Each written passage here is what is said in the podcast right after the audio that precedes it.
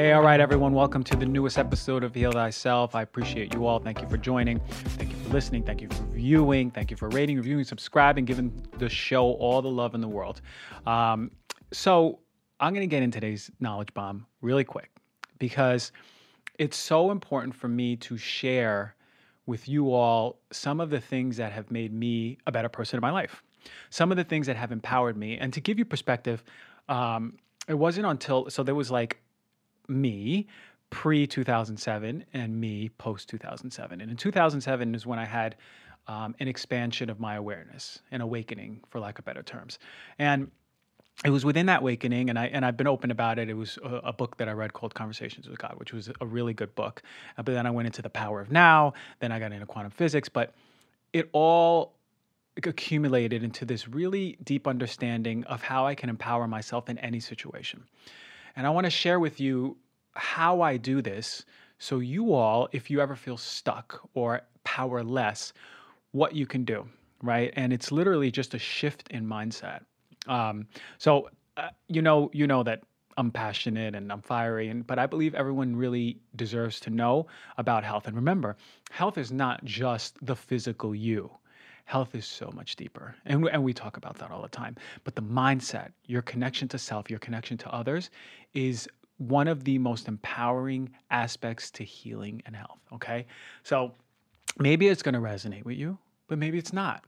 But I appreciate you all for taking the time to expand your understanding, right? Taking the time to hear other perspectives, because look, at the end of the day, I'm just someone who's talking words that are coming out into your screen, and you're hearing them through audio. And look, they may not resonate at all. But if they do, listen to that, because when things resonate, that means something deeper in you is trying to talk to you. When things don't resonate, maybe it's not aligned with you at the moment, but guess what? That might resonate a week later, a year later, 10 years later. All right, so look, there are no masters in this world. No one has mastered anything. There's always room for expansion. There's always room for more love in your life. And I say love because it's been a home base, right? That's your home base. It's been my home base for many years, right? And my goal here is to empower you, right? So we don't talk enough about mindset, and I said that, but like, love is our home base. Remember that. Why? Because it's who we are. It's who you are. It's who I am. At our deepest core, our chorus of cores, we are that love, right? And we get glimpses of that. We do. We get glimpses of who we are, and it comes up, and we feel so good, and then we go, oh, it's fleeing. I need to grab that again, not understanding that you can always access that, right? So, you know, when you fall in love with someone, right? And you have that super exciting honeymoon phase, right? Like, oh my God, I can't wait to see him or her. Oh my God, you should hear about the date that we had. I can't stop thinking about him. I can't stop thinking about her, right? Nothing has changed, right? You didn't upgrade your operating system on emotion so you can feel more deeply. So what you're experiencing during this blissful time is your capacity to love. But imagine feeling like that every single day.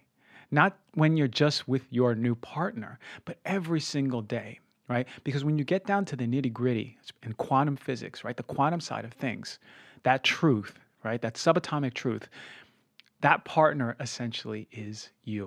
Well, what the hell do you mean by that, Dr. G? If you can, imagine two waves, right? Both are formed, and you know, one is 8 feet in front of the other.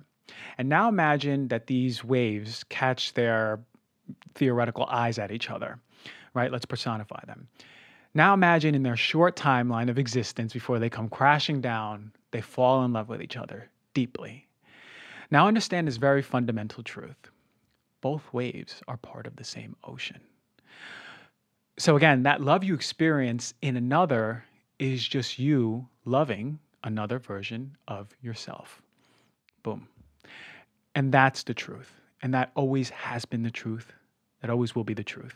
That is ancient, deep understanding, which we have always had ingrained in us, but subtly we just feel it. But what I'm submitting to you is that understanding can change your life because it changes the way you approach yourself and the way you approach your others, your relationship to yourself, your relationship to others. So with that said, then the opposite must hold truth, and it does. The more you fear, right, which is the root cause of anger, hatred, deception, violence, insecurity. The more you fear, right, another, the more you validate and recreate that experience within yourself. How empowering then it should be that we can always choose between love and fear, right? Those are the only two human emotions that exist. In this physical world, at the very basic level, the two root human emotions that exist across the board are only love and only fear. Everything else is a derivative of those two emotions, or shall I say energy and motion. But you want to know a beautiful truth though? We have the power. We have the power to choose love or fear within everything we think, we say, we do, right? And you'll be shocked, you'll be flabbergasted, right? When you begin taking account of your thoughts and your words and actions, watch, right? Just watch how many of them are fear-based, right? It's not your fault though, right? It's what our parents, our teachers, our mentors, unfortunately many religions have taught us, to live in fear. And those fears sponsoring our thoughts, our words, our actions. And they're perpetuated through generation, through generation, through generation. And many times it's with good intention, right? I'm not saying our parents taught us to live in fear. They taught us the way they taught us. Unfortunately, a lot of it is fear-based. I'm not saying religion taught us to live in fear, but unfortunately, a lot of it is fear-based, right? But without fear, right, we would not be protected from danger. But we are chronic fear-based operators. Our life is lived rooted in fear, and that's when it becomes pathological, not only to us, but to the collective, right? But you don't believe me? Then look at the state of the world. Look at the state of the world as a whole, and tell me, everything is not rooted in fear. People are living in lack. People are living in inadequacy and the fear of their fellow ocean wave. But you want to know a more beautiful truth? When you decide to choose love, it is exponential what it does for you and what it does for others. When you start thinking about thoughts rooted in joy, rooted in peace, rooted in happiness, you begin to speak your truth. When you start acting in alignment with your truth, your true nature of who you are, it's the most powerful thing in the world. I promise you this. I promise you this on everything. Ever see someone radiating, like truly, truly radiating? Right? You're so drawn to them, right? And I'm not talking about cocky, but truly confident, right? They're smiling and they're lighting up a room. And the reason you're drawn to this is because you are seeing yourself within them. Not what you could be, but what you already are. You are that, and all it takes is a choice to be it. A choice to go against fear-sponsored decisions you've made all your life. So ask yourself every single morning, how can I be more love? How can I be that love that I am, and how can I give it to others? How can I choose love, right? What would love do? And here's your barometer. You feel good. Feelings are and always have been your compass. Understand your feelings. Develop a relationship with your feelings. Develop a relationship with your intuition. Those are your deep, ancient spiritual guidelines, right? When you are in love, your compass is pointing in alignment every single time, 100 out of 100 times. This is where the magic happens. That love, that frequency will create and attract more of what you love and you want to create. And creating from a place of love is why you are here, to be that embodiment of who you are and that which is unconditional love, and to help others remember their truth within themselves, right? So, God, imagine how the world would be if we stopped being so fear-based. Stop letting those fear-based ideas sponsor ourself, our thoughts, our words, our actions, because that creates a ripple effect that perpetuates throughout the world and creates a fear-based world that we're living in. And that's exactly what's happening. So literally, at any given point, you can make that choice, right? We can't escape who we are. Even if we live a life only in fear, as we feel death approach, right? And it comes closer and closer. Fear-based identifications, which we live by, right? Which is job, right? Money, we need more money. We need more money to survive, right? Accumulation, status. Well, people need to see me as the best. Accomplishments. Well, look at all these trophies that I had on my mantle. They don't matter, right? Because as you feel death approaching, what you remember and what you feel is your truth. And ladies and gentlemen, what I'm trying to say is this. You remember exactly who you are, right? So what I'm submitting to you is remember who you are now instead of waiting to that moment when death approaches, right? Because life is but a snap of the finger, right? I've seen 22-year-olds die. I've seen 32-year-olds die. I've seen 42-year-olds die. Everything in between. I've seen people who new moms with an infant and a 1-year-old die, right? So I'm sure all of these people had their life plans. Oh, you know, I'll get to growing in my mindset. I'll get to be doing all the things that I wanted to do, you know, in a few years when the kids grow up. What I'm submitting to you is do it now, right? It's fast. It ain't guaranteed. Put the ego aside, put the pride aside, and let the real you show. So I know it's a little bit different of a show, but I hope you're all inspired by this. I know for sure if it is inspiring you, the world needs more of you. So spread that. Spread that understanding that we can make that choice at any given time to change our thought, to change our word, to change our action, and literally feeling into that love, in literally radiating and being that love, removing that ego, removing that pride, and being you is the most beautiful thing you can do in the world. All right, ladies and gentlemen, let us get our guest on. Petty. Dr. Petty is going to teach us and drop some knowledge bombs.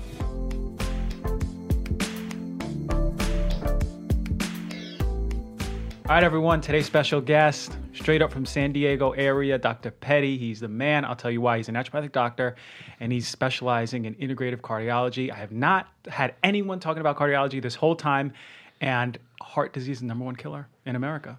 So we need this man to drop the bombs. Dr. Petty, thank you for joining. Thank you for having me, Dr. G. It's a blessing to be here. Yeah, I'm really excited to be here. It's a blessing. You know, I love how you bring that young energy. I know you sort of were...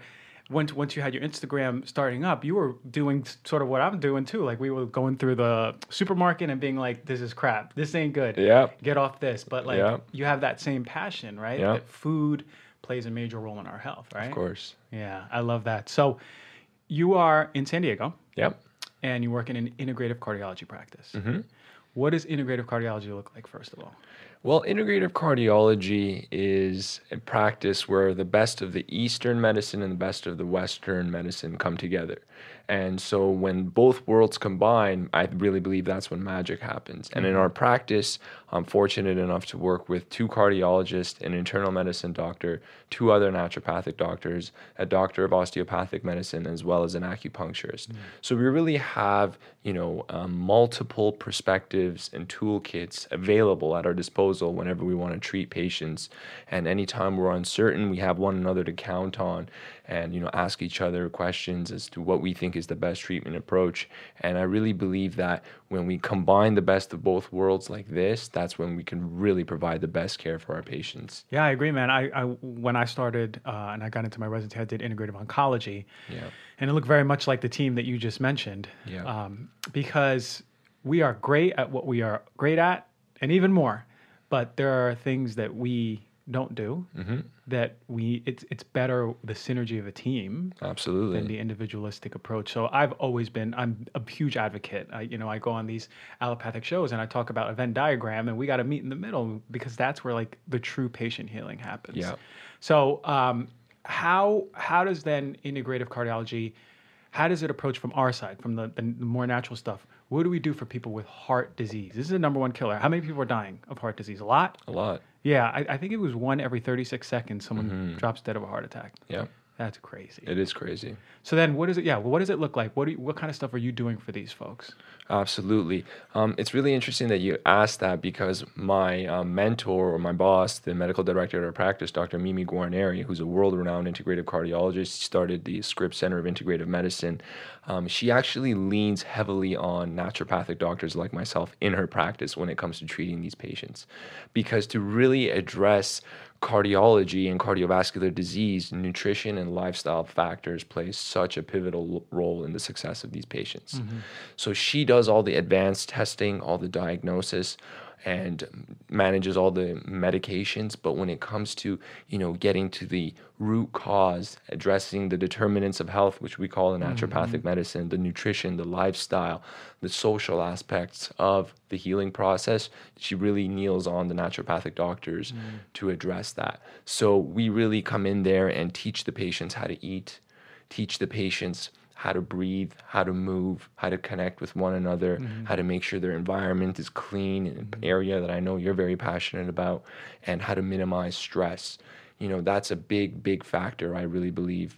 And, you know, we're all exposed to stress. There's nothing we could do to avoid stress, but it's about doing what we can to increase our resilience to stress so that when, you know, life throws us a curveball, we bend and we don't break. Like a tree, you know, we want to be able to bend but not break. And so by another analogy we use in our practice is to look at the patient like a tree. You know, if the branches of the tree or the fruit of the tree are bad, we don't go in there and just chop the branch off. You know, we look at, you know, at the soil. What's going on at the soil level? Is the tree getting the nutrients, the water, you know, the love that it needs?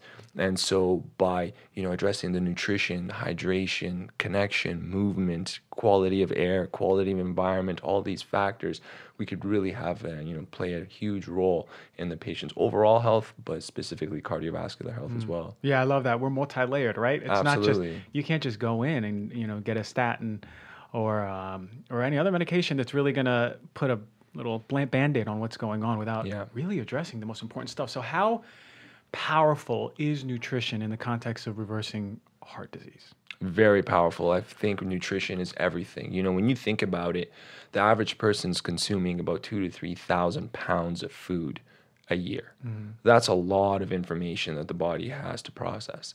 And every bite that we put into our body is shifting our microbiome, is affecting our genetic expression. You understand all of these things. Food has such a profound effect on our body. And unfortunately, I feel like there's a misnomer that, you know, yeah, food's important, but it's not everything. But it really is everything. Food could be the greatest form of medicine, but it could also be poison.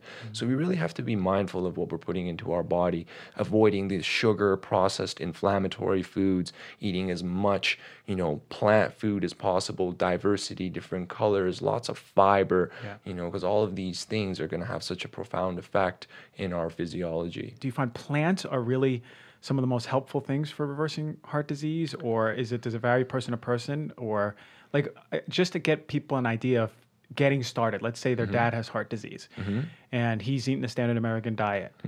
What do the viewers and listeners start right now that they can help their loved one before they go into an integrative practice? Right. It's a great question. And, you know, before medical school, I was a nutritionist for 6 years. I was a holistic nutritionist. So I really got obsessed with the art of, you know, simplifying the nutritional aspect for people, because it's fascinating. This 2020 human species has evolved so much, but we're struggling so much over the most simple and important concept, which is food and nutrition.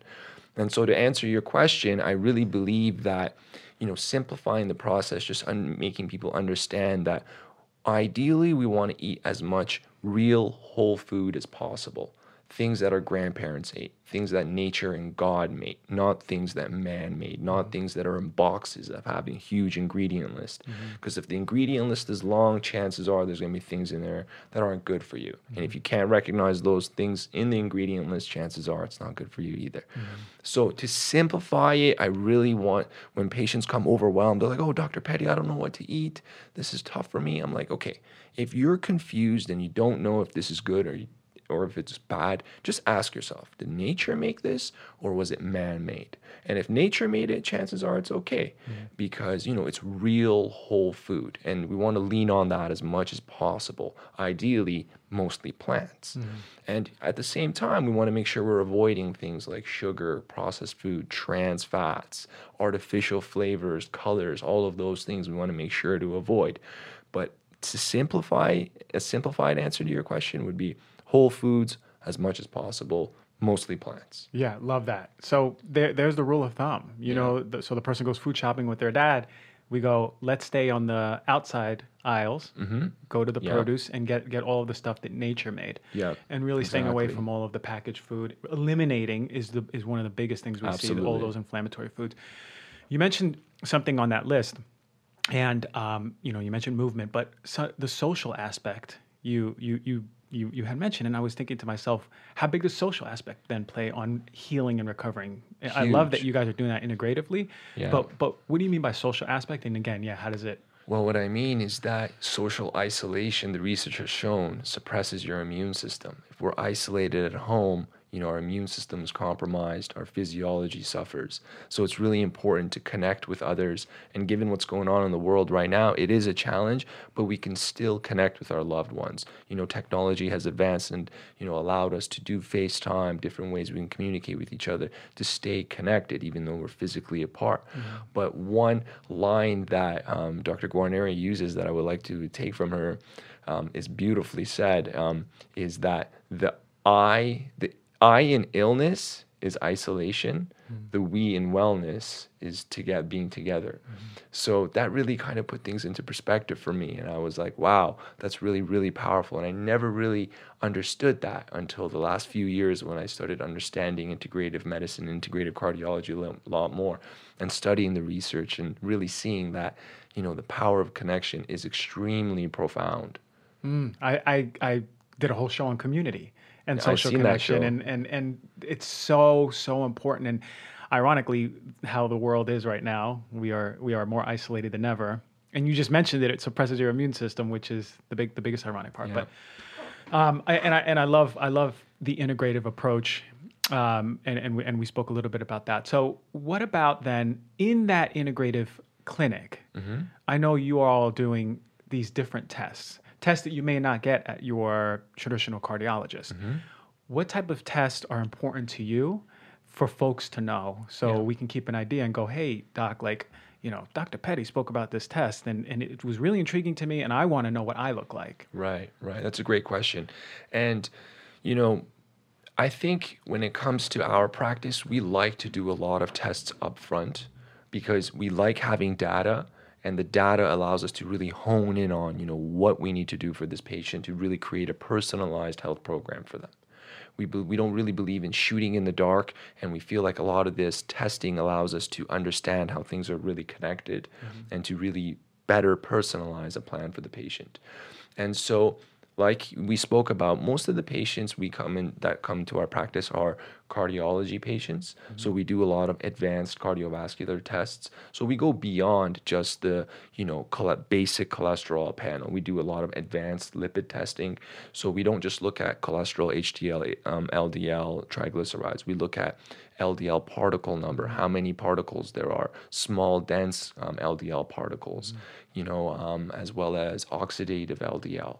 Homocysteine, HSCRP, all these advanced cardiovascular tests that tell us, you know, is there inflammation in the body? Mm-hmm. So we do a lot of advanced lipid testing, but at the same time, we do a lot of functional testing as well. So things like adrenal stress index, looking to see how the patient's cortisol curve is, because cortisol has a direct effect on our cardiovascular system. Mm-hmm. Cortisol, for the viewers, is just a hormone that our adrenal gland, I'm sure you know, produces in response to stress. And cortisol is actually very detrimental for our overall physiology and our cardiovascular health. Mm. You know, it makes the blood more sticky, it increases blood pressure, it damages the brain, leads to central adiposity. So we look to see, you know, how is the patient's cortisol curve looking? And so that allows us to map out if there's any dysfunction in their cortisol rhythm, mm-hmm. which can have a profound effect on their cardiovascular function. Mm-hmm. So that's one test that we do. Additionally, we look at food sensitivity tests because, you know, there are some foods that we could be eating thinking it's good for us, but it's causing inflammation. Mm-hmm. So for the viewers, a food sensitivity test is different than an allergy test. An allergy test is more quick, it's IgE based, mm-hmm. whereas a food sensitivity test is more IgG, it's more delayed.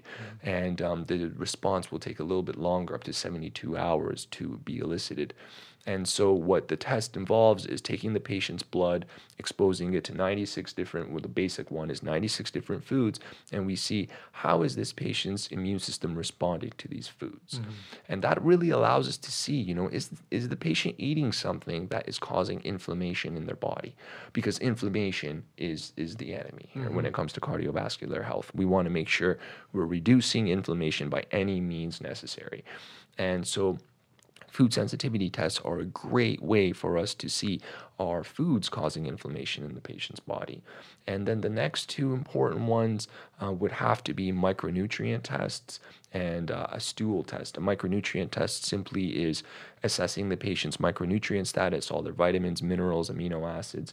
Mm-hmm. Also looks at heavy metals just to see are there micronutrients that are depleted, or are they in optimal range? Are there heavy metals that are high that need to be cleared out? Mm-hmm. Because, you know, micronutrients are incredibly important for our body's defense systems and so much more. Mm-hmm. And that the micronutrients kind of connect to the stool test, actually. They're related because oftentimes we see people that come in and they're like, oh, I've been eating a healthy diet, and we do a micronutrient test and they're depleted in a lot of nutrients. It's like, mm-hmm.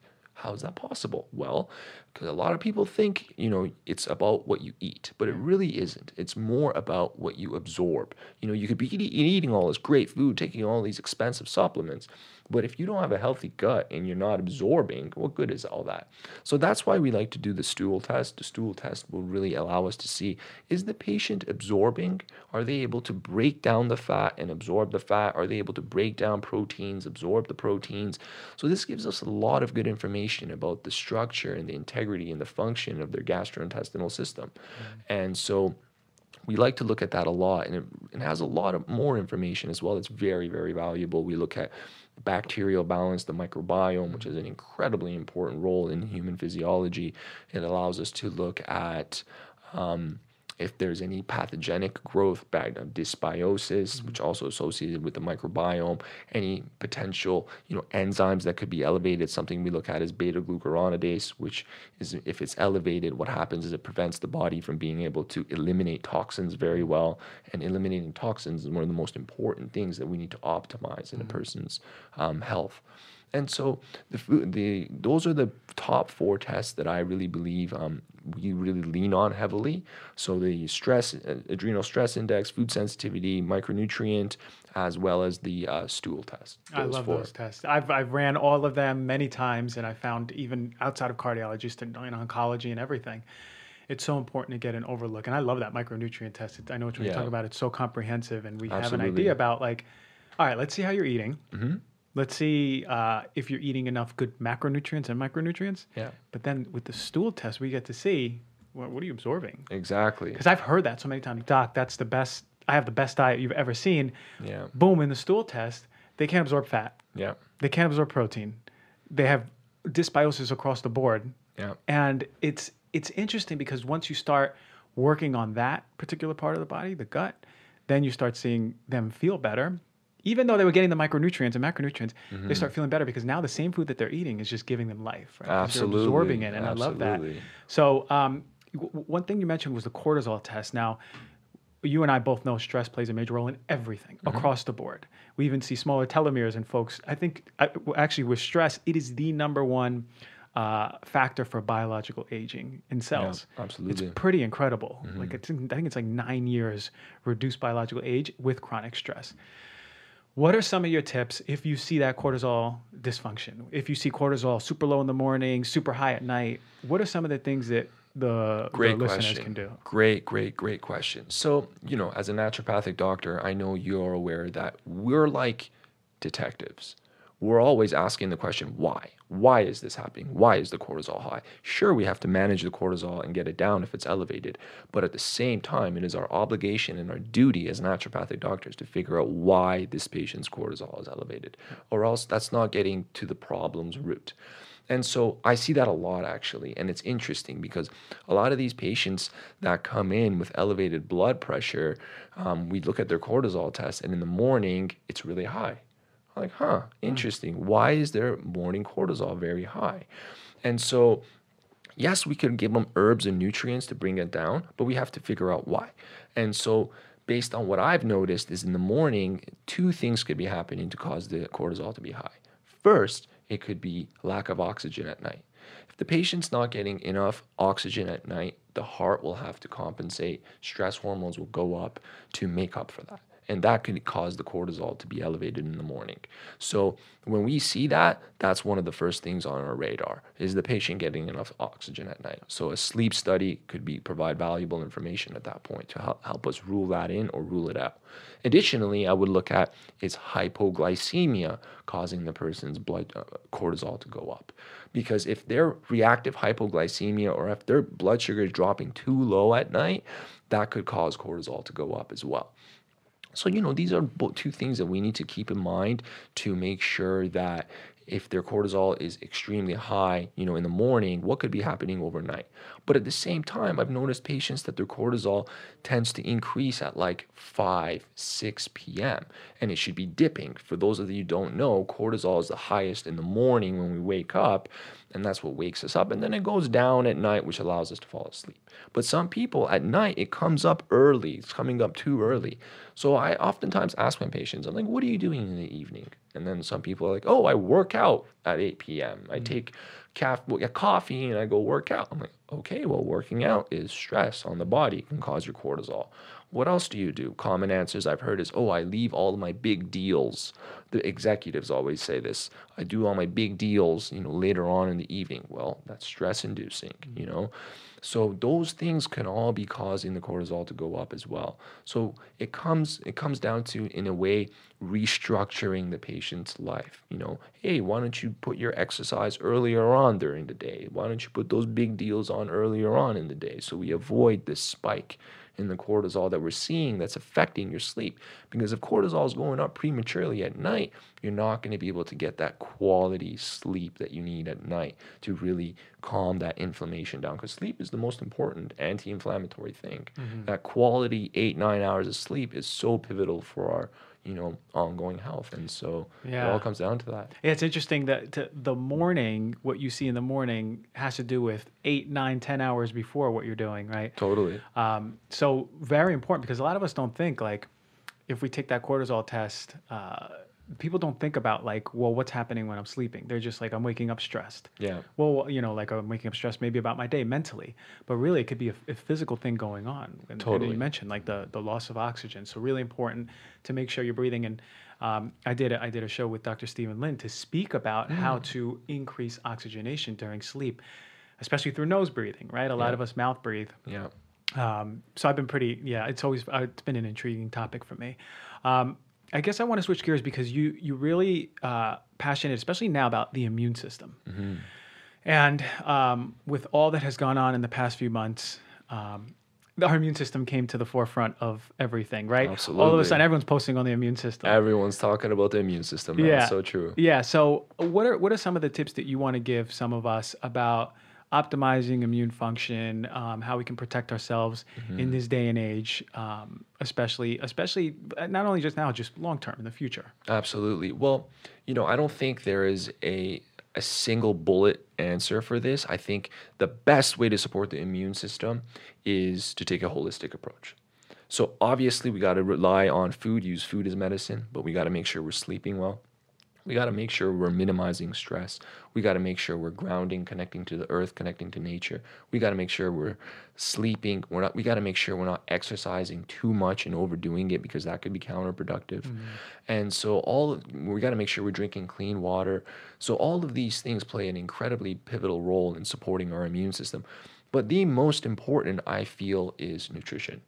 We got to make sure we're not eating the bad foods and eating a lot of the good foods. So things like sugar suppress our immune system. Alcohol suppresses our immune system.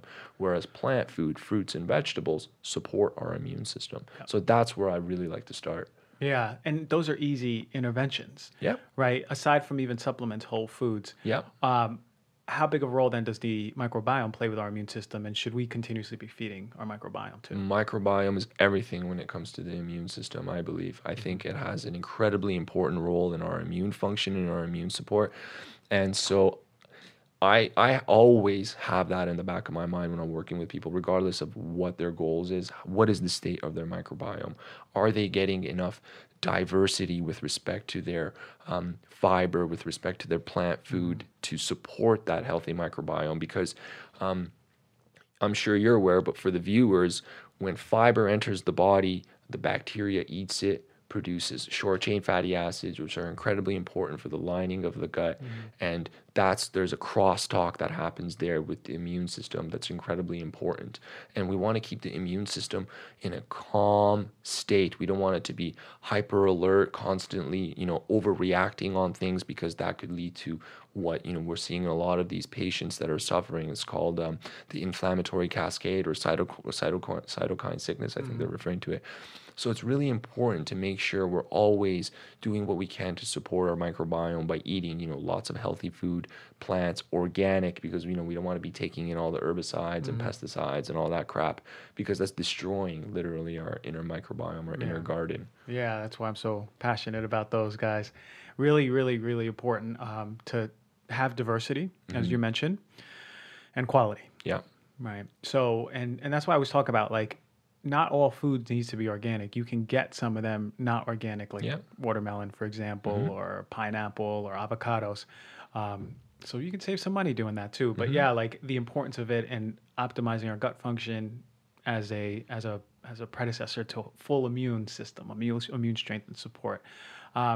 Okay, well, I haven't done this in a while, but I usually ask my guests, what are three of the things you want people to take home? Three of your overarching things that are important in your life that you want people to take home with them so they remember you by these three things. Sounds good. I like that. We're not talking just immune function. Everything. It doesn't matter. Right? Mind, body, just so personal, bang for buck tips, maybe? Yeah, bang for buck. Sure, sure. I think the most important for me is making sure that we're sleeping well.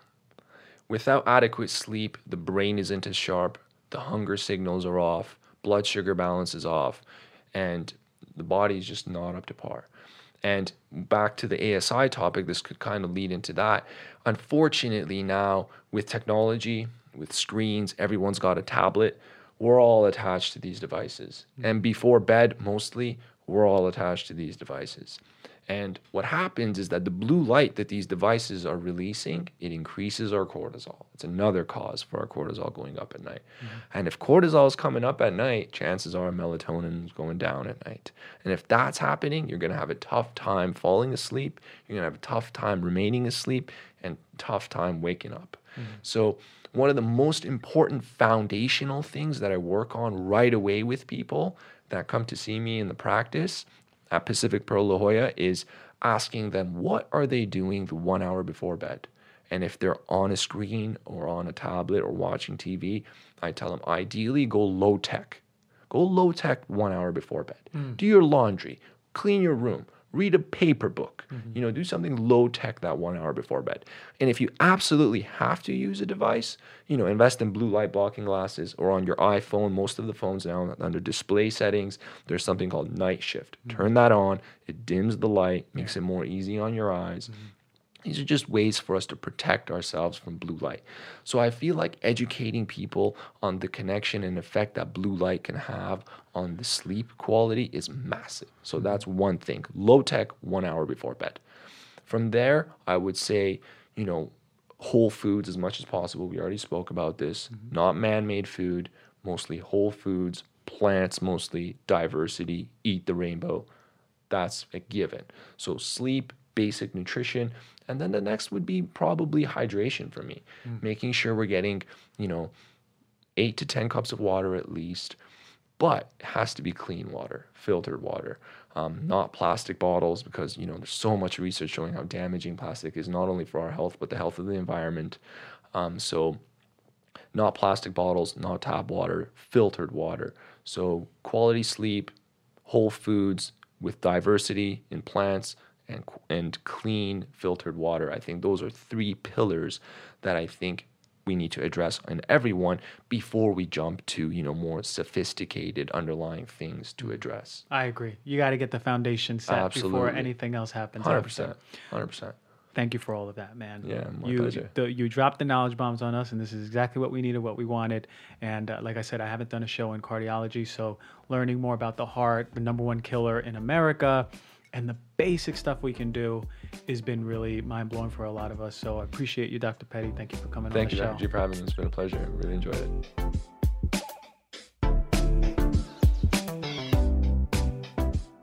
All right, Dr. Petty, thank you for coming on the show. I hope you all love that. It's so important to keep our families healthy, keep ourselves healthy, and it really does start with the gut. It starts with the heart, and we can optimize our health just by giving a little bit more love to all of it. We got some awesome take-homes, awesome actionable info, and awesome for showing up like you always do. I appreciate you all.